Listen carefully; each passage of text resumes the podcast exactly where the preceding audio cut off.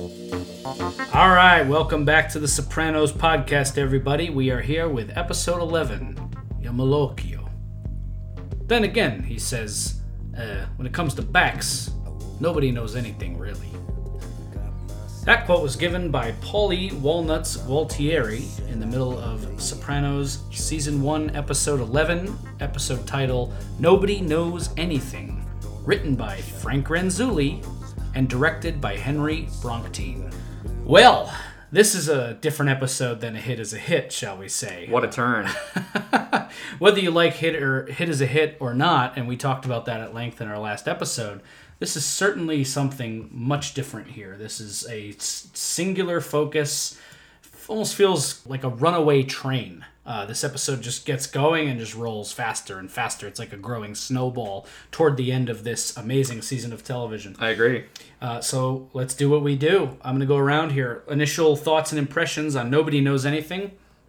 I think this episode begins an incredible run of momentum that we're going to see, as you said, Chris, starts here and runs us through to the end of the season. We're a spoiler free show, so I'm not going to forecast anything too much, but wow, what an episode this is. So much happens, the stakes are so high, and the consequences are so dire. One of the thoughts I had while watching it this time around was that um, there's almost a Coen brothers quality to this episode. I mean to say that in a, a good way. There's a frenetic energy that the episode has. Things go off in different or unexpected directions. Characters' beliefs are questioned. And the consequences of one's actions seem to come down on them almost all at once it's it's a really interesting episode too because it also seems to exist outside of itself like there is a judgment that is being passed on certain characters and this is finally that judgment come home I was smiling when Jordan was speaking, not only because I agreed with so many of the points you made, but you mentioned the Coen brothers. They're in my notes as well. For perhaps some similar reason, there is a story about Joel and Ethan Coen. I don't know if it is uh, apocryphal, but as I understand it, sometimes when they're working with an original script, what they do is they figure out who the main character is, what that person is like in their state of nature, and then they figure out the worst possible thing that could happen to that person, and then they do it, and that's basically the first act of the movie. now, sure enough, in this episode, which I agree is so intense and powerful and does lead into the last few episodes in a way that over the past 20 years I feel has become standard for a lot of TV shows. Your last three episodes are kind of when you throw your guns and everything gets really intense all at once. But like this Coen Brothers construct, it seemed to me that Tony, as a depressed gangster who's been in therapy, the strangest and in some ways the worst possible thing that could happen to him is to find out when so much is going on and you really need the loyalty and love of your family and your friends. He finds out that possibly one of his friends is a traitor, and the insights that Tony has found in psychotherapy start to A, make more complex the one guy that he doesn't think is his friend, and start to indict his best friend with symptoms and elements of what's going on with Big Pussy that normally would elicit sympathy, hmm. compassion, and love. And here, even induce a kind of empathy because Tony also has dealt with stress and its physical manifestations. But if this evidence points to where Tony believes that it does, then it's a death warrant for hmm. his best friend. So the way that all of this comes together, this to me is not to say that any of the other episodes that we've talked about or will talk about are any less interesting. This to me seemed an episode made for a deep dive. It's so rich in psychology and the the characters maneuvering and not knowing, not understanding the full impact. So that was where I was with it and it made for a very powerful 1 hour there are funny moments in this episode, but this episode was bleak to me. I think when we discussed episode it is bleak well, I think when we discussed episode Outright, three, outright dismal. yeah, we discussed episode three, denial, anger, acceptance. Tony also moves through denial and those stages in different ways in this episode. That episode was bleak then. Fuck that episode. This episode is like unreal in how sad it made me. So that's where I am with it. Absolutely. And um, this is also, uh, we're seeing the start of the resolution of a lot of the threads that have been begun throughout the first season. We're seeing more with the feds Uh, and all that coming down, we're seeing how things with Livia have spir- spiraled out of control or beyond control, and how that affects the situation with Junior. The show is so beautifully constructed that all these threads tie together, and once one string is pulled, the whole thing begins to unravel. So this is, yeah, this is a sh- this is an episode worthy of of a deep dive. Tension is there from minute one, just even from the awkward cuts, and they're deliberately awkward. Um, from scene to scene in the first five minutes, we just kind of get this cut to the back of the social club where the arrest is about to take place. Everything is like you're instantly the, the direction and the way it's cut together. You're just instantly like your attention is there. Your your ears are perked. Like whoa, we are breaking out of the uh, the normalcy that is established in this universe, and things are really going to start ramping up. It's it's it's it's so effectively done too. It's it's really great. We start in the whorehouse, which is going to be a set piece for us uh, multiple times in this episode, and um, we kind of see the cast of characters there. And this episode is the swan song for Detective Vin Makazian. Uh, R.I.P. Vin. Whew. Um, Heard again. This might be his best of the episodes that he appears in. John Heard. We- Appropriately, We've talked yeah. many Mhm. times about how good of job he does with this character, and he's just kind of watching all this happen. And we see that Pussy's having some issues with his back, and then we get the gun arrest, and then we get this awesome shot over the junior's shoulder, and we kind of see the Bing stage through his glasses. I always love when they do stuff like that with Junior because the character is the glasses, and. Um, yeah, let's let's let's dig in, guys. What's happening here? Uh, what does all this mean? Pussy's arrested. Jimmy's arrested. They got these gun charges. Let's talk about it. the setup is perfectly done, as you said. Uh, I kind of think think of this episode in a way three of a kind. Let's go, like three guys and their psychologies and their secrets, of course, and it sets it up at the this high end brothel, which ends up meaning something. It means something to Makazian. It certainly means something when that space is threatened and ultimately, I, I believe, shuttered. Then it moves into this other space that I loved. I loved that sequence at Bada Bing. Even as they're dealing with federal indictments and these arrests, the scene, the moment felt friendly, even jovial at times. Junior is smiling at the Bing girls. He never smiles at anything.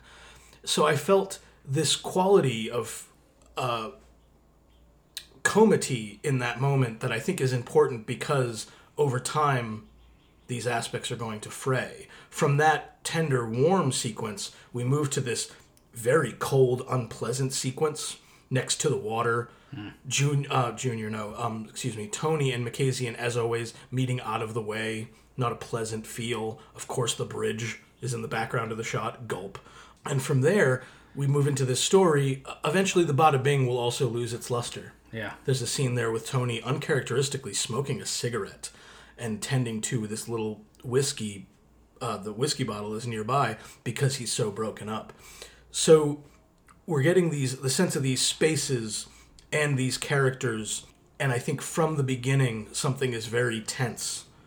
Yeah. With it. In Well, this even even they even suggest that because Tony has treated Makazian like like shit, just in the way he talks to him, right, Yep. for the whole season, and then they are showing us that something is different this time because Makazian actually finally has it out. Like, you know, what are you gonna talk to me like that for? And and Tony, they have that that kind of tense exchange, and Tony's sarcastically, hey hey hey Vin, how you doing? What do you got for me? You know, Yeah. just really plastering it on there. Yeah, we're, we have a missing scene in this episode. Up uh, on our podcast here, we, we often bring up kind of the scene that is missing. The scene that is missing is that Makazian brings Tony to his safe place. We are missing the scene where they're actually invited to this whorehouse. Yeah. Um, this is not a property that we think that Tony owns or has influence over. This is a place that Makazian has been frequenting. This is a place that is um, uh, a part of him.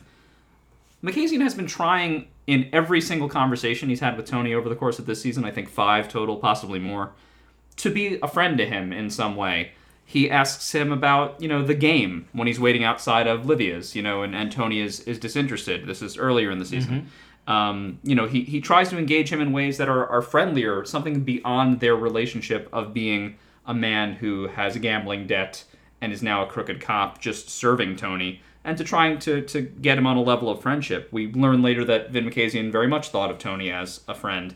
It is just really sad to see the character go down the way he goes down. Well, like you said, Jordan, uh, you said this, I think, when we did episode four, maybe six, one of those up early Vin Makazian episodes, that John Heard was cast for a reason. This isn't, he is a disgusting, gross, degenerate cop, but this is somebody who went wrong. This isn't somebody who just kind of came up in crime and and you know has lived his whole life as a scumbag. This is somebody who had a lot of things go wrong in his life that led him to this point. So there might be a certain friendliness or decency to him that has just been eroded by his interactions with Tony. And he keeps trying to kind of find some kind of connection with him. He, he, he says, you know, I do a lot of risky shit for you. Um, Yeah. And we, we see that this is there are emotional stakes here for this character. Clearly. Absolutely. Clearly. And in true, again, Coen Brothers fashion, Makazian's moment of greatest need in his life is going to come at the same time that he has to tell Tony the worst news he's ever heard that Big Pussy is wired for sound. And now Tony must deal with this. And it is absolutely an instance of also kill the messenger. The messenger will die in this episode, not as a result of delivering that news, but because no one has intervened uh, in the course of action that leads to his death. His safe place, his under the bed that was that whorehouse, is gone from him. Tony also in this scene, as we've pointed out so many times, Makazian has seemed to do some kind of outreach, even if it's small. Like as you mentioned, the football game. Tony usually passes it off, and I think in this episode he says to Makazian, "We've been over this. I don't give a shit about you, your family, or whether or not you take it up the ass." Interestingly, Tony's disinterest and his utilitarian perspective on Makazian will inform how Tony ultimately comes to the realization he can't naturally mistrust this guy. He can't. It's way a way too serious situation. B all of Silvio's later avowals that he must be corrupt. Tony very shrewdly points out that doesn't make him a liar. It also points to, as Jordan pointed out, ultimately why, in a way, Makazian seemed to like Tony. Because Tony was straightforward, even if Tony was straightforward in the way to saying, I don't give a fuck about you, you knew where you stood. Yeah. and that's the that's the bitch of living in this episode. Where do i stand? And when it comes to backs and who is backing you up nobody knows. Yeah, and uh, that brings us into that scene. I, I my note here for this scene, watching uh, Tony ask Puss to move the piano, and then having Chris and Paulie do it, is that he really is a good boss. He has he exercises a lot of very effective cunning in um, these episodes. He gets he, he, he- he's doing all of this to ascertain information. Nothing he's doing is by accident, and you know he gets a little more overt the more desperate he gets later on in the episode to find out the truth. But you know, just little thing. Hey, Puss, help me move this piano. You know, who's gonna question that? Puss says no, and he gets Paulie and Chris like, hey, keep an eye out on Pussy. Something's something's not right here, and then gets, of course, much less comforting and you know more discomforting information from Paulie that uh, supposedly this back thing is all bullshit. Yeah. So this uh, scene with the piano happens at the Sopranos open house party. Have you guys ever heard of something like this? What the fuck is an This is open rich house? people stuff. I have no Yeah, this is some kind of status they do it thing yearly, that I though, don't. right? Yeah, a yearly open house. They say specifically it's a thing they do every year. Livia refuses to come. Uh, results in Carmela going to bring her a regot pie. We'll we'll get into that in a moment. But I was like, what a what an odd thing. I it, it did give me pause. I was like, who has an open house? I guess when you just have a really nice house, you're expected to do that. My my guess is they have rich friends with nice houses, and they have. I don't know. I've never been to this. I've never heard of this. I don't have the kind of money the Sopranos do. My thought is Carmela probably changes up decorations and is always getting new furniture. So like once a year, you just kind of invite everybody over. Like, oh, look what we've done with the place. Right. or just l- come enjoy the beautiful house we have because it's nicer than yours. I don't. I, I have no idea what it is. Sure. and what are the underling gangsters going to say no Right. Exactly. i'm not coming Absolutely. I'm just wondering if it is true. If it is true that Pussy is wearing a wire, do we think he's wired at that party? i hadn't thought of that I it's a great thought it question either. It is a great question. Uh, I, I would imagine he'd have to be. Right. So what is Tony looking for when he asks, "Hey, come move the piano"? I guess he's trying to see is his back really as out as he thinks it is. Yeah. And let's ask the bigger question here: is Pussy's back out in this episode, do we think? Or is he wearing a wire? Is he trying to cover up the wire with the back injury? That seems to be sort of suggested as a possibility. Yeah. Well, much like the characters, we don't really we're not we're never really have it confirmed. We'll, we'll, I imagine we'll get into this more when we hit on the scene at the Schwitz with Paulie and, and Puss later on. But Pussy's a cunning gangster too, and we have to look at it from both perspectives. If if Pussy is wearing if Pussy is not wearing a wire, then his back is legitimately fucked up, and he's just being honest with Tony. But at some point in this episode, Pussy catches on. At least that's my opinion. That, He he has to because Tony, as cunning as he is, is overt. yeah. Is there something you want to say to me? I mean, come on. What other way He is there to take friend that? three times in one line. Yeah. I mean, that's got it. I think I think that's I think you guys are quite right in some suspicion. What I felt, and I took this note down at the near the end of the episode. I think Pussy might have run, being tipped off by Tony's visit because he realized Tony was fishing. The same way Tony realizes that Jimmy is fishing. Hmm. Later in the episode, Jimmy's got out, but Jimmy's lines seem to they, they're too signal happy Oh yeah. And I think so. Junior, Junior, sorry, Tony is tipped off. I think basically the same thing happened in reverse.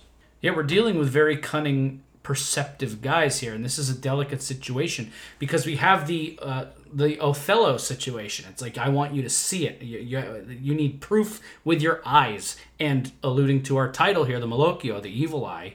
There's a lot of eye references in this episode. I want you to see it. He says that to Paulie three times. I want you to see that wire strapped on his body. I want you to see it uh, when Paulie comes in later to to kind of follow up on what Tony orders him to do in that scene, he says to him, uh, "You know, be honest with me, and if you lie to me, may your mother die of cancer of the eyes." Oh, so specific and vivid and, and brutal. I think Makazian tells him to take the blinders off. Take the blinders. Yes, it's all over. I mean, Yeah, absolutely. Also, this idea of Il Malocchio, uh, the Maloik, uh, you, you put that as a curse on someone, right? Gave me the Maloik. I feel like I have the Maloik on me, uh, Pussy says at the party. Uh, is it at the party scene? I think it I think it's right? at the scene when Tony brings him canola, the canola. Oh, I'm sorry. So that's that's in that scene then. Yeah, it's this idea of being cursed in some way. We have two perhaps cursed characters, maybe three, maybe more than that. Uh, Pussy seems to feel cursed. Whether he's wearing a wire or not right now, that actor is sweating up a storm and feels pressured. Uh, and all of his scenes are very tense in this episode, no matter who they're with. Vin Makazian is cursed. Vin Makazian will take his own life at the end because he feels his life is more cursed than it is worth living. Tony is cursed because he has to make a difficult decision it feels like there is something watching them. That's why I brought up the Coen brothers just in the beginning. There's this sense of judgment personified, just kind of existing that all of our actions, no matter how insignificant, have consequences, and it can feel like a curse. Uh, even the um, thing with the feds, right? Uh, there's a big thing in the Coen brothers' work that any ill-gotten gains will eventually uh, punish the person that reaped the benefits of them. Right? They kill the Colombian gentleman at the beginning of the previous episode. A hit is a hit.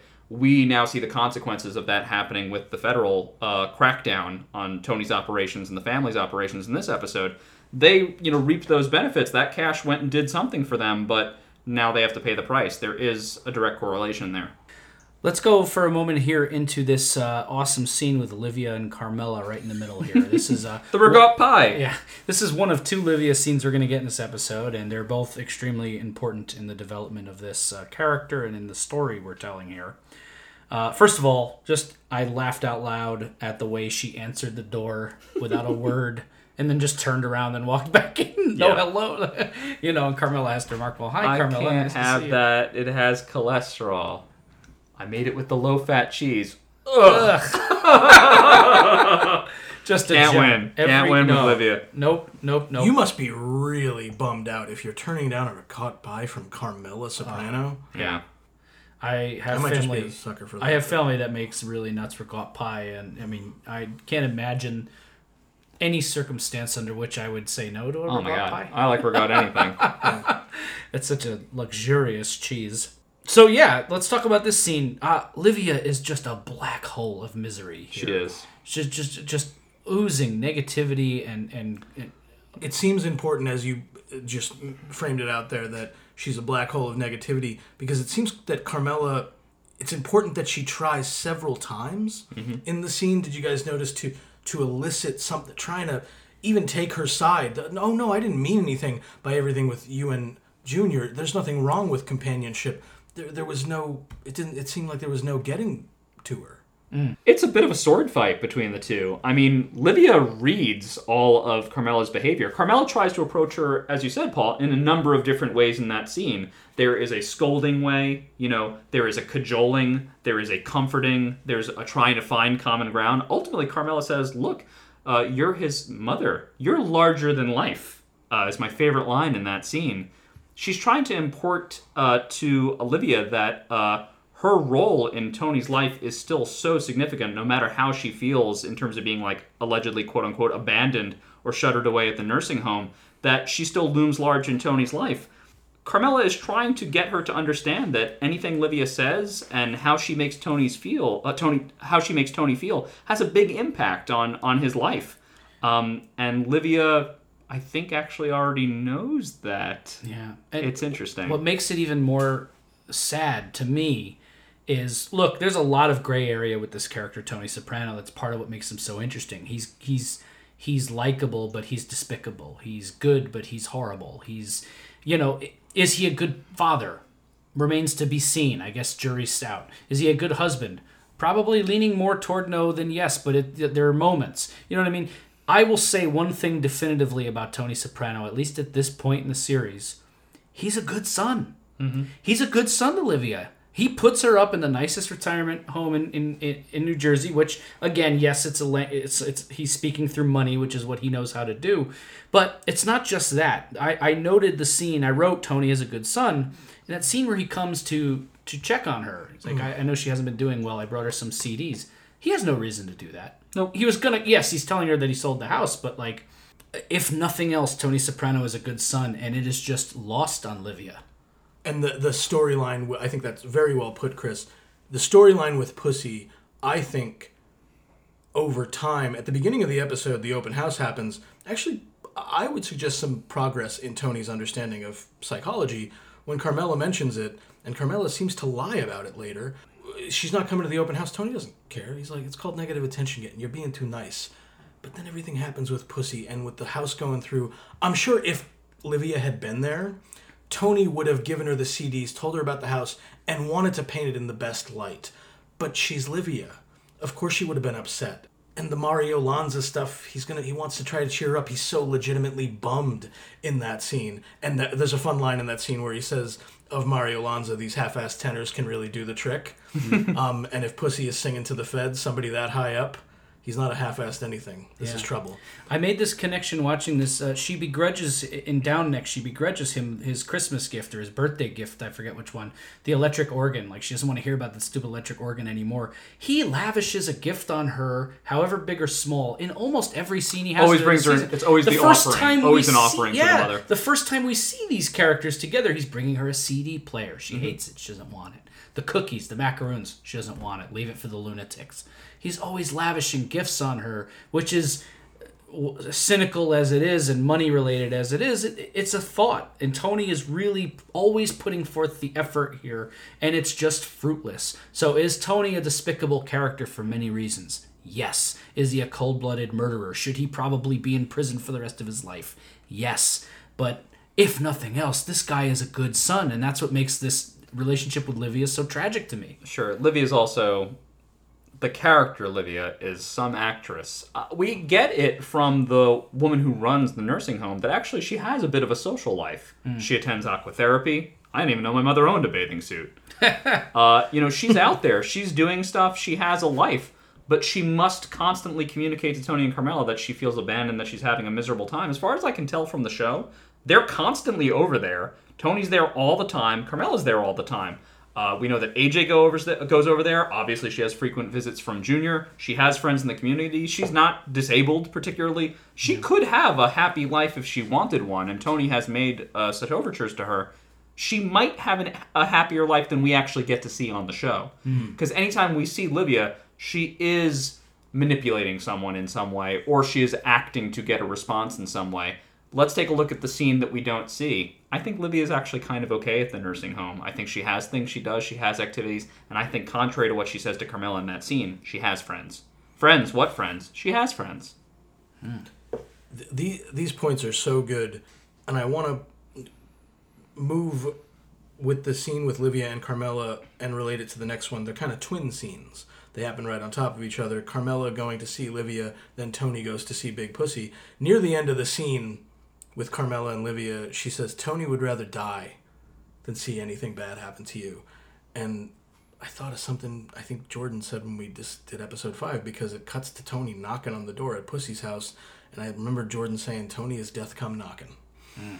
And He I remembered that, and so both of these scenes I think have characters going for a visit that has some kind of fishing expedition or ulterior motive. They show up with goodies because that's what an Italian person does. They show up with the overture, the offering, and uh, both scenes also have us dealing. I think Tony's sympathies, as Chris mentioned, are very important in this episode because of what he's feeling for different people. His mother, of course, Big Pussy, Vin Makazian.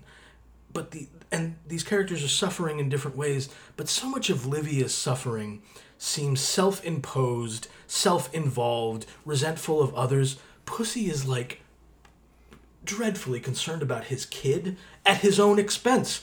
This kid, the kid, what he goes to Villanova, right? Good school. He could always go to state school. No, this kid is staying right where he is.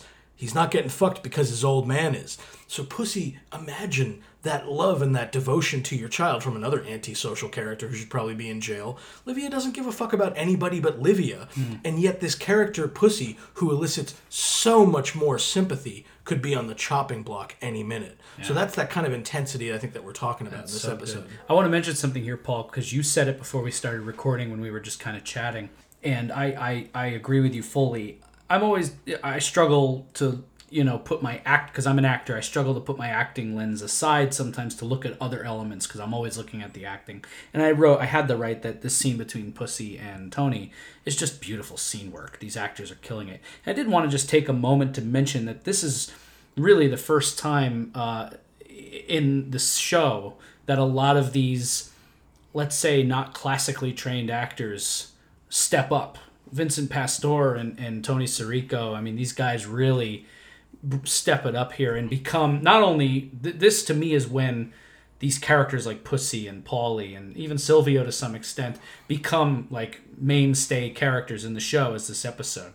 Uh, because and the acting going on is just great. The we'll get to it, but the it's fucking Jimmy scene is masterclass work. It's it, it it's a beautiful scene work, beautiful acting from these guys, and these a lot of these guys are street guys. Tony Sirico has been in prison several times. you know, Really well said, Chris. I will mention that uh, these characters, even though we're we know that they're all capable of murder, that they are in fact murderers, we've seen them do violence to others in past episodes, but we haven't really seen the intensity uh, in which they talk about violent acts or about betrayal or about these kinds of things in this way. Um, for me, they are at like their sort of peak of grim gangsterism in this episode. We've had it previously where they will discuss, you know, uh, whacking someone, where they've discussed the retribution that they will deliver to, uh, you know, a Coach Hauser, is that his name? Yeah. Uh, you know, uh, but but this this is much more serious suddenly, and just the the um, the sort of ghastly sort of ghoulishness of them uh, is is actually really remarkable. I mean, they they all have this really dark presence in this episode. well they're animals. Yeah. they're backed into this corner. We haven't seen the stakes this high yet in The Sopranos. This is the highest the stakes have been to this point, and we're not even at the finale yet. Anybody you hear from the mob, Henry Hill, you know, any of these guys who have broken free of the mob and talk about that life, there's never there's so much paranoia, and we really see it on display here in this episode. These guys can't relax. They can't trust their best friends. Who can you trust? Who's the rat? Maybe Jimmy and Pussy are both rats. Nobody knows anything. Right. Up until this episode, Pussy has been a very relaxed character. Typically, he's been like sort of the most relaxed in many respects. You know, um, giving advice to Christopher, the jokes that come easy for him. Just a fun-loving, fun guy. Calming Paulie down when he's pissed about coffee. Yeah, we're, we're used to Silvio and Paulie having some kind of freak out. We're not used to watching Pussy in emotional peril for a long period of time, and it really makes us as the viewer suspect Paul, uh, suspect Pussy. Let's get to this uh, scene where Paulie gets uh, Pussy to the Schwitz, the locker room scene. Uh, Yeah. Great scene. Um, another um, masterclass in Literally trying to get him in some hot water. Oh, ooh. Uh, Schwitz meaning sweat in Yiddish, right? Yep, that's correct. Very good, Paul. Yeah, so they have the scene, and Paulie's trying to get him to take his clothes off, and this is, uh, you know, I, I think Pussy has caught on already. I think uh, just Well, he didn't yet. That's for certain. right. That's that's just it. If he didn't catch on in the scene where Tony comes over talking about how good friends they are, he certainly, I imagine, gets it by now. I mean, Pussy came up in this life. He knows what's what's being asked asked of him here, and he reacts accordingly, and in such a way that it makes it hard to determine for us, the viewer. Is he wearing a wire here? Again, Well- not acting on any future knowledge past this episode, but That's right. I'm going to ask each of us now to answer this, looking at this with new eyes, pretending you are a new viewer to the show. What do you think of Pussy in this episode? Just as as the viewer, do you think he's wearing a wire based on what we find out? I think the fact that we know, at least from Debbie's perspective, that he respected Tony shows that Vin wouldn't lie to Tony about this. Uh, because Vin respects honesty, if nothing else, from Tony. He appreciates Tony's honesty. And that's an important phrase in this episode honesty, in an episode about betrayal. Because somebody knows that Pussy's wearing a wire. So, in a way, that kind of vindicates it for me. Hmm. Because he wouldn't have lied to Tony about it, as Silvio suspects he did. Mm-hmm. Right. Paul, what do you think? I also am taken with a lot of the imagery in those scenes. Another thing that when Silvio and Tony meet in the Bada Bing parking lot, Silvio's basic formula for it is that it's been discovered that Makazian, among other things, among other debts, I'm sure, owes money to Big Pussy on football or something. 30 grand. Yeah, quite a lot. So Silvio, th- Silvio, who emotionally is so ready for this not to be true and eager and doesn't want it to be true, latches onto it. Tony, one of the reasons I will always like him as a character, he's shrewd. He knows that that's not comforting, or it's cold comfort. And when Debbie talks to Tony in the scene after Makazian kills himself, she essentially says when Tony asks that Makazian didn't really give a shit about any of these guys. Yeah. So it kind of gives the lie to what Silvio says that something in this is personal or Makazian is out to get XYZ. The other thing, just from a structural perspective, the scene where it's fucking Jimmy, but then Tony doesn't know is Paulie lying to him? Because Paulie followed Pussy out of that locker room and it didn't look good to me. Yeah. Why don't any of these characters feel better? It's all still up in the air because Pussy has disappeared. They still got to do something about Jimmy. And as if that wasn't enough, Tony standing by the bridge at the end suggested to me that m- maybe it's the still the not knowing, but I felt like they might have to deal with the fact that Pussy is gone, he might not come back, and that they've lost a friend. From the viewer's or the perspective, Paulie could have killed him sure. and is lying to Tony about it. Because Pussy's just gone. We know nothing. Yeah, for, for me, I have to look at who could be lying and why they would lie. Certainly, when we hear that Vin Makazian owes Pussy 30 grand, certainly Pussy getting whacked by Tony or one of Tony's crew would be good for him, but it doesn't feel good as a theory, and the episode makes it feel worse. Um, so the big one is that Vin Makazian kills himself. So we're led to believe that he's dealing with far worse stuff than just owing somebody thirty grand. So this is this is a guy that um, is very sad. He has little joy in his life, and he he ultimately takes his own life, um, unsatisfied with how his life has turned out, and realizing that maybe he's more friendless than he thought now that his safe space of the uh, of Debbie's whorehouse is gone. Really effective scene there, too, by the way, where he pulls up on the bridge. Oh, uh, yeah. Puts on the badge. Yeah, uh, so sad. Really a terrible scene. You really you hate to see that. Um, Tony's conversation with Debbie. He's fishing. He wants to know if anything about Pussy was said. Nothing about Pussy was said, and it seems like Makazian tells her everything. Shouldn't that name have at least come up? And Tony does ask specifically about Pussy. Nope, the only one he's mentioned is Paulie because he thinks Paulie's a psycho. He's probably right. Yeah, not much argument there. Right. Uh, the characters that have reason to lie are the characters that want it to not be true. Um, Paulie has a reason to lie because he doesn't want Pussy to be the rat. Uh, Silvio has a reason to lie because he doesn't want, you know, uh, Pussy to be the rat. Tony even has a reason to lie and say, hey. So when Jimmy visits Tony's house in a scene that is so obviously a gotcha scene of like, I'm trying to get you to say something incriminating, um, Tony lights on that it, it must be Jimmy probably more because he just does not want to whack pussy than he actually thinks that Jimmy could be the only rat in the family. Well, that, so that leads to my next question. Uh, this might be a much more definitive answer. Is there any way Jimmy's not wearing a wire here? Oh, that is the worst written scene ever. If he's if Jimmy's not wearing a wire. you show up at this man's house and ask those specific questions in his basement after just getting out of prison. It's really the most suspicious scene ever. I have no reason what what the purpose of the scene would be if not to out Jimmy as a rat. It- yeah, I mean, Jordan, you mentioned earlier that the Colombian money from the last episode comes back. Isn't Jimmy, in effect, in that scene, asking Tony to openly discuss conspiracy to commit murder? Yes. Yeah. I mean, it's so specific, and we've never seen Jimmy in a scene like this. And look how smart Tony is, catches it right away. Immediately, mm-hmm. doesn't say anything, just kind of shrugs, nonverbal answer, something you mm-hmm. can't hear on a wire. Yeah. as they're heading up the stairs, Jimmy mentions going to make his collections because you don't want to let people fall by the wayside, which Pussy was apparently so overwhelmed, physically tasked, that he couldn't do. And Tony says something like, Oh, yeah, I know what that's like. And to Jordan's point, maybe that allows Tony to put his concern for Big Pussy back in the friendly, sympathetic, compassionate place where it belongs.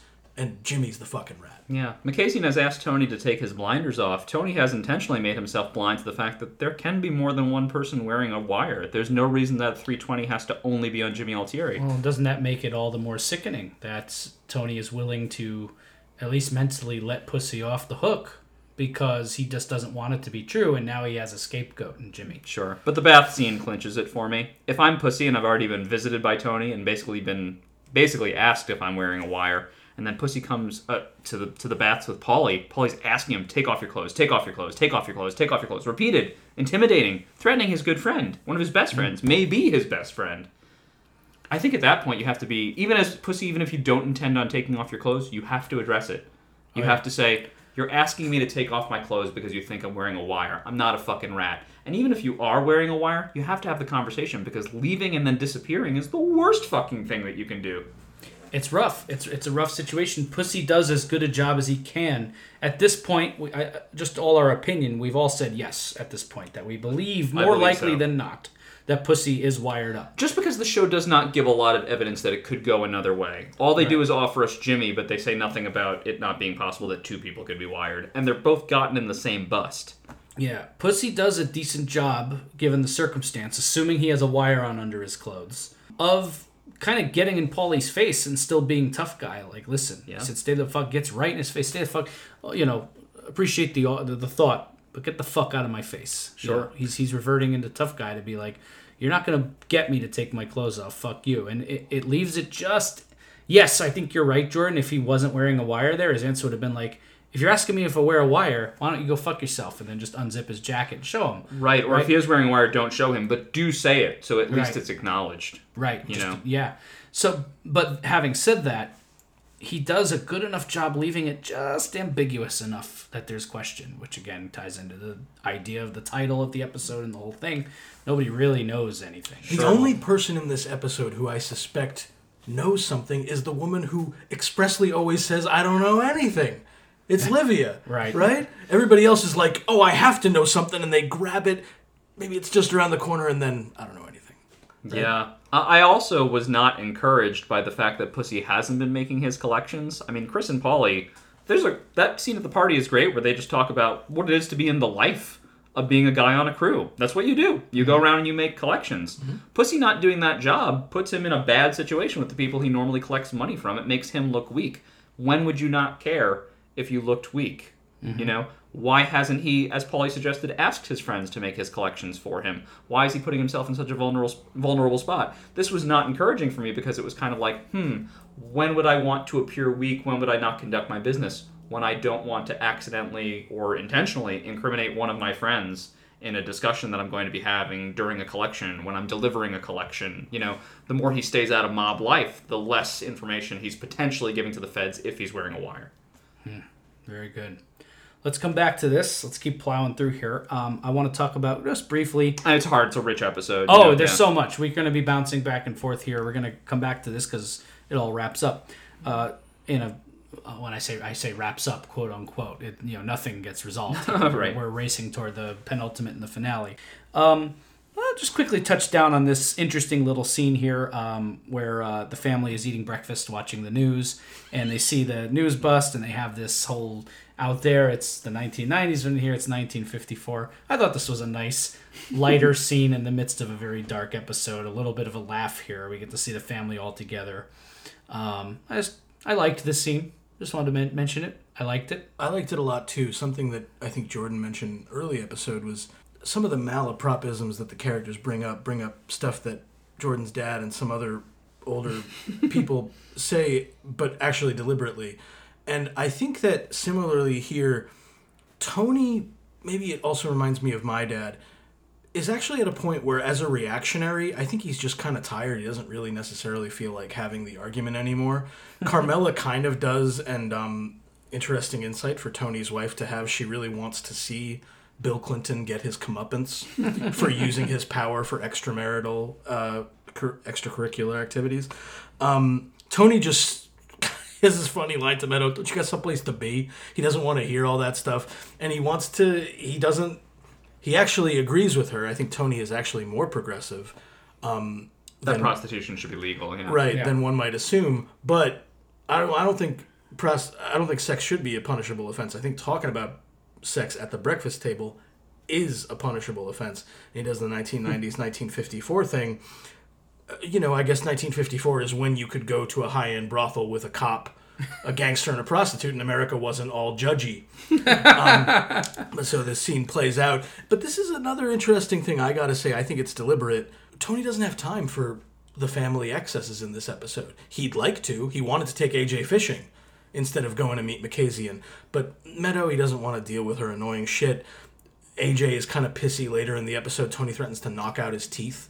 So the way that these things bleed into each other is important. Well, we talked about in our down neck episode how how there are some episodes of the show where one of these lives is taking immediate attention away from the other. And down neck the family crisis was diverting all of tony's attention. But as you said paul this is really the only quote unquote like family scene we get here where there's not manipulation or or plot advancement happening here. And it's funny but just tony just doesn't have time for it he just has to you know there might be a universe uh, where you know Meadow and Tony could have a conversation about legalized prostitution, but it's certainly not now, not here in this place and time. yeah. Um, yeah, just a, a funny moment for AJ too in trying to grasp the idea of what a bordello is, and also calling her Monica Kaczynski. uh, and no one, no one really sets him straight.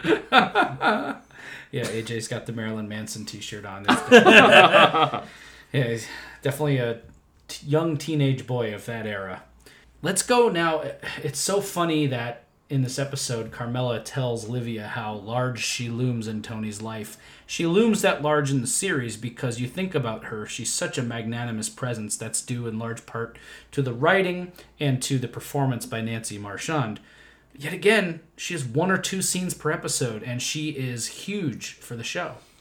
This is their second scene of the episode, and both of these scenes are massively important. Livia and Junior. Junior has had it. This is his breaking point. This is the final. I mean, this has been building all season, and Livia finally lets go this huge piece of. I mean, how much more? Junior knows at this point, just because of the psychiatrist and the whole the whole Boca episode.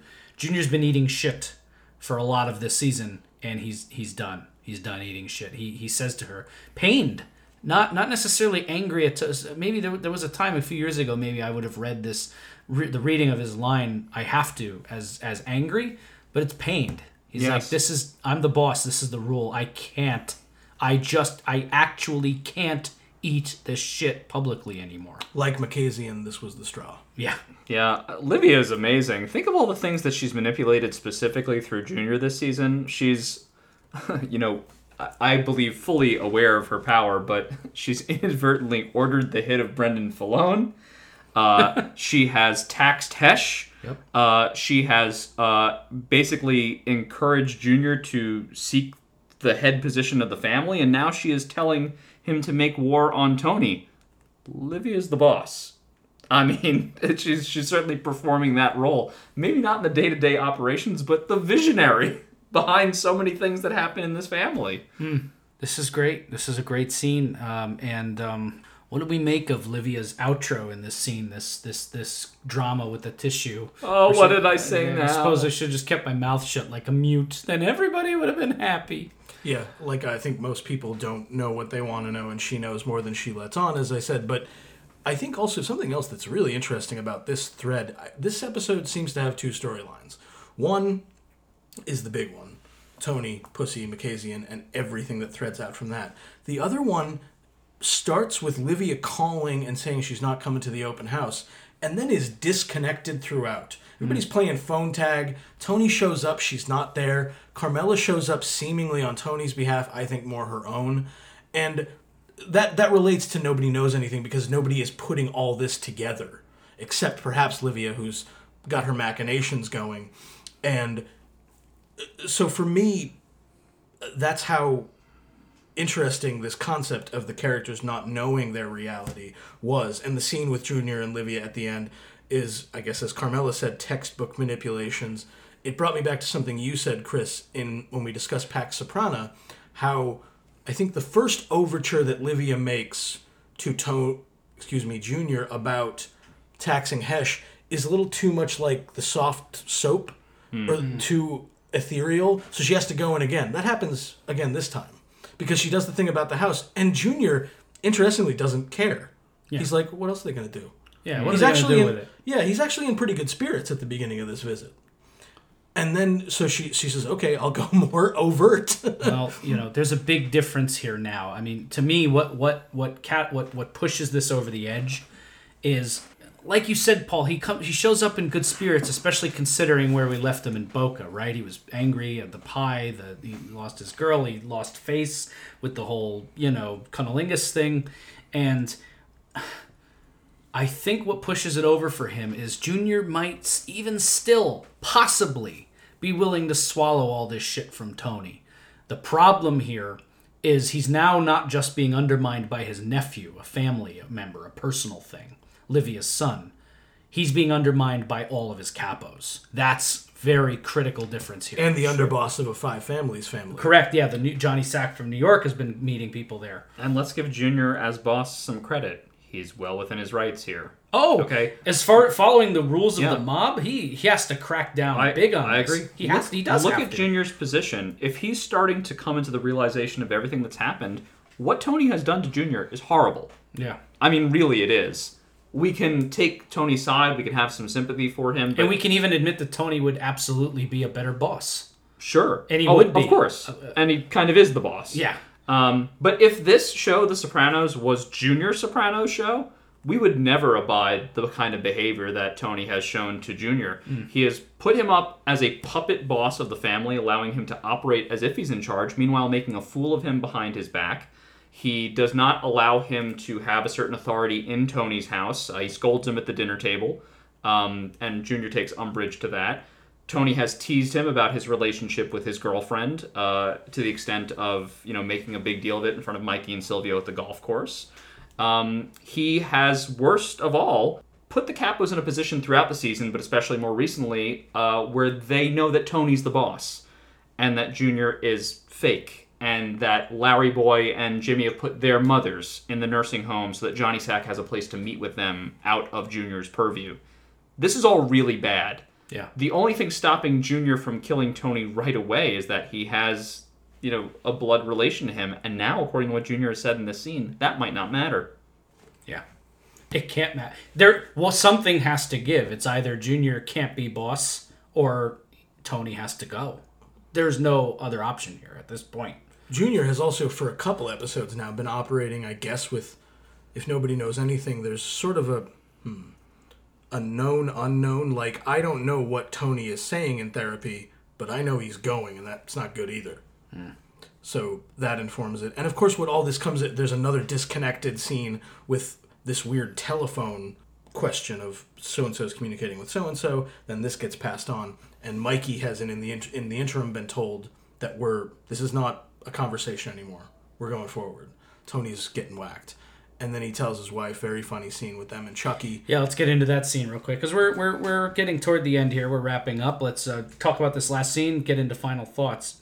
This Mikey scene. What struck out to me yes, very funny, and we get a little bit on Mikey and JoJo, and and uh, get a little bit of Mikey Palmice's home life. Don't know if anyone was asking for it, but I'm happy and we I, got. I regret seeing it. No, I don't. It's very fun. What struck me most about this scene, two things. One, first appearance of a character, Chucky Signore, who is a member of Junior's crew and kind of, uh, you know, I guess Mikey's right hand man. You know, Ju- Mikey is Junior's right hand man. Chucky is Mikey's kind of gopher boy. Um, he'll be coming back. Um, but the hit is on. Tony is going down. Junior makes the decision. We don't see the scene where he tells Mikey it's time, but uh, or Chucky rather, and then Chucky passes it on to Mike. But we see the the reaction. What's interesting to me, what struck me about this scene is Mikey's hypocrisy of calling out Tony for spilling his guts to a shrink about business that isn't his to talk about in the first place, as he's telling his wife about a mob hit. Yep. Just total piece of shit. Fuck this guy, right? Mikey just continues to be the worst. Um, I hate the way he talks to his wife, Yeah. just in general. I also was struck by the environment. Um, Mikey's house is not very nice. I mean, considering what we're used to when we see Tony's house and stuff like that. Mikey is not like a lower down guy. He's a made guy. We assume that he's been with Junior for a long time. I think I thought he would have been better rewarded than he has been for being the right hand of the boss of the family. Right. That he and his wife live in a house with a kitchen that looks like that. I mean, it's still nicer than my kitchen. But uh, what I mean to say is, when she says in a frustrated way, "Oh God, look, are we still going to Vegas next month?" Like, I feel for her. She does not really, uh, you know, have a have a good life with this man, uh, and that is actually why I regret seeing more of Mikey Palmice. But yeah, what a fucking idiot to open your trap and tell your wife. Did you guys catch the name of their kid? Francis Albert. Francis Albert. Uh, that's what that is what I have to add to the deep dive. That, um, and so well, and so for me, all those are great points. The scene plays funny, which I guess plays against what the context actually is. That our main character now has a death threat on him, and then this last shot with the wonderful I forget the name of the song, but a really great uh, Spanish language song about sailing off the edge of the world as Tony stands by the bridge where I believe uh, Makazian suicided, wondering who his friends really are, under the weight, in some ways, the, the burden of knowledge, but also the burden of not really knowing. And we, the audience, know even more. We know what Tony doesn't know that he doesn't know that there is a hit out on him, and that plays us out. So that's how intense the build up to the end here. Um, another very ominous shot I thought was when Tony at one point says to Makazian, you know, you come in here, you flash the badge, you get free pussy. Makazian corrects him that's not what it's like for him, but the final time that Makazian does flash the badge is to gain access to the bridge. And then puts it on, and the, the camera whip pans out to the water, much like the f- end of the first episode where you see the water in the pool. And he dives down, and as his body falls, you see some water birds. It's an unbelievable set of shots. It's a beautiful sequence, and, and that last shot of Tony is, uh, I don't know if I had to like make a poster out of one moment in season one, it might be this one with Tony and just that the the gross New Jersey scenery. And I live in New Jersey. I love the state of New Jersey. By the way, I'm not mo- knocking New Jersey, but the section of New Jersey near New York where Tony is standing is ugly. And uh, there's like a there, and there it, you know there's it's no accident that there's this gross fucking garbage barge uh, just kind of passing with a low you know just it's it's discomforting it's ominous it's gross it's and Tony's just looking out forlorn confused not having any clue where not only his friends stand but where his enemies stand. Any final thoughts on nobody knows anything Yeah, my final thought is this. This for me was was maybe the most impactful scene for me personally was the final confrontation between Vin Makazian and Tony at Debbie's whorehouse, where Vin Makazian really opens up as you only would to a close friend. Mm. And says, Look, when I was a little boy and my dad was really giving it to my mom, beating on her, they were yelling at each other. He says, I would hide under my bed and I would fall asleep down there. And in the morning, I would wake up and everything would be fine. Now, of course, Vin Makazian's world is literally turned upside down, where his new safe place, the whorehouse, is uh, busted. Um, he's suspended from the force, something that is temporary, but he has probably lost that safe space, Debbie's whorehouse, forever. Which we come to find out is really the last thing that is tethering him to uh, a life in this world. That is his safety, and now it's gone. Um, Vin kills himself Tony's safety has been stripped away in a similar way. He no longer has the confidence to go about in the world feeling safe. Maybe he does not know for sure that Pussy is the rat, but that possibility is out there. His world is different. Uh, he's significantly changed by this. His sense of safety is gone. Tony does not know that there is a hit out on his person, but he might know that there are other potential threats in his immediate circle. Things feel like they're closing in for him, and he can no longer just get under the bed and wake up and have everything be okay. Things are not okay. The status on the show has changed. That's a really good framing for the two characters, and that scene also for me really stuck out. Uh, sorry, this is a little hard to talk about, but what Vin Makazian describes in that scene very powerfully is, is growing up in an abusive household. And it colors, for example, when we saw him beat the bag out of the guy in episode four, and the character could elicit such anger from me, doesn't let him off the hook, but there's a greater understanding here. Uh, Tony doesn't care. When when Vin starts describing the story, Tony rolls his eyes. He starts to get something about it, I think, as time goes on, and as Jordan pointed out, how this space had become the getaway, maybe the place under the bed where he felt safe. Tony also is losing those spaces, but uh, a similar space for him is therapy, the safe space where he can talk and open up. And I think that it's very important that we're marking this moment where Tony, though struggling with it, though frustrated with it, though in his own way being a beast and a monster in many ways through it, is forced to confront um, other human beings and their interior lives because he can't dismiss Makazian. It's not an, it's not possible, and this issue is too important. So for me, that's another thing that is very important in this episode is that all 86 episodes of The Sopranos at some level will deal with the question of Tony's personality, his monstrosity, and there's questions about whether or not he's a sociopath and all that. But to me, this show is nothing without Tony having to deal with the realities of the world and his relationships with people and how he affects people. So that aspect for me, particularly as evinced by John Heard's wonderful performance, and when he talks in that scene, I was very, very moved by it. So that that was where this episode came down for me was Tony um, coming to some understanding with other people. It's not a happy realization, but it is a human one. Well said, Paul. Thank you, Paul. Yeah, I'm not going to say it any better than you guys did. So I think we're going to call this one a wrap. Nobody knows anything, but I know that the next two episodes are going to be completely bananas. I can't wait to review them with you guys. Guys, we're almost done with this season. Got two more episodes left. Wow. I can't wait to Isabella and I Dream of Jeannie Cusimano. Can't wait to break those down with you guys. This has been quite a journey. We're so happy to be bringing this podcast to all of you out there.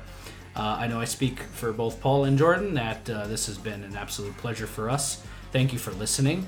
Please tune in uh, next time for uh, the wonderful season one episode. Isabella, I'm Chris D'Amato, I'm Paul Mancini. And I'm Jordan Hugh. and we will see you next time. If you like the Sopranos podcast, please follow us on social media at the Sopranos Podcast on Facebook, Sopranos Podcast on Twitter, and the Sopranos Podcast on Instagram. To email us, hit us up at the Sopranos Podcast at gmail.com. Please like and subscribe on iTunes and leave us a five star review. If you don't want to leave a five star review, don't leave any review. Thank you for listening to the Sopranos Podcast.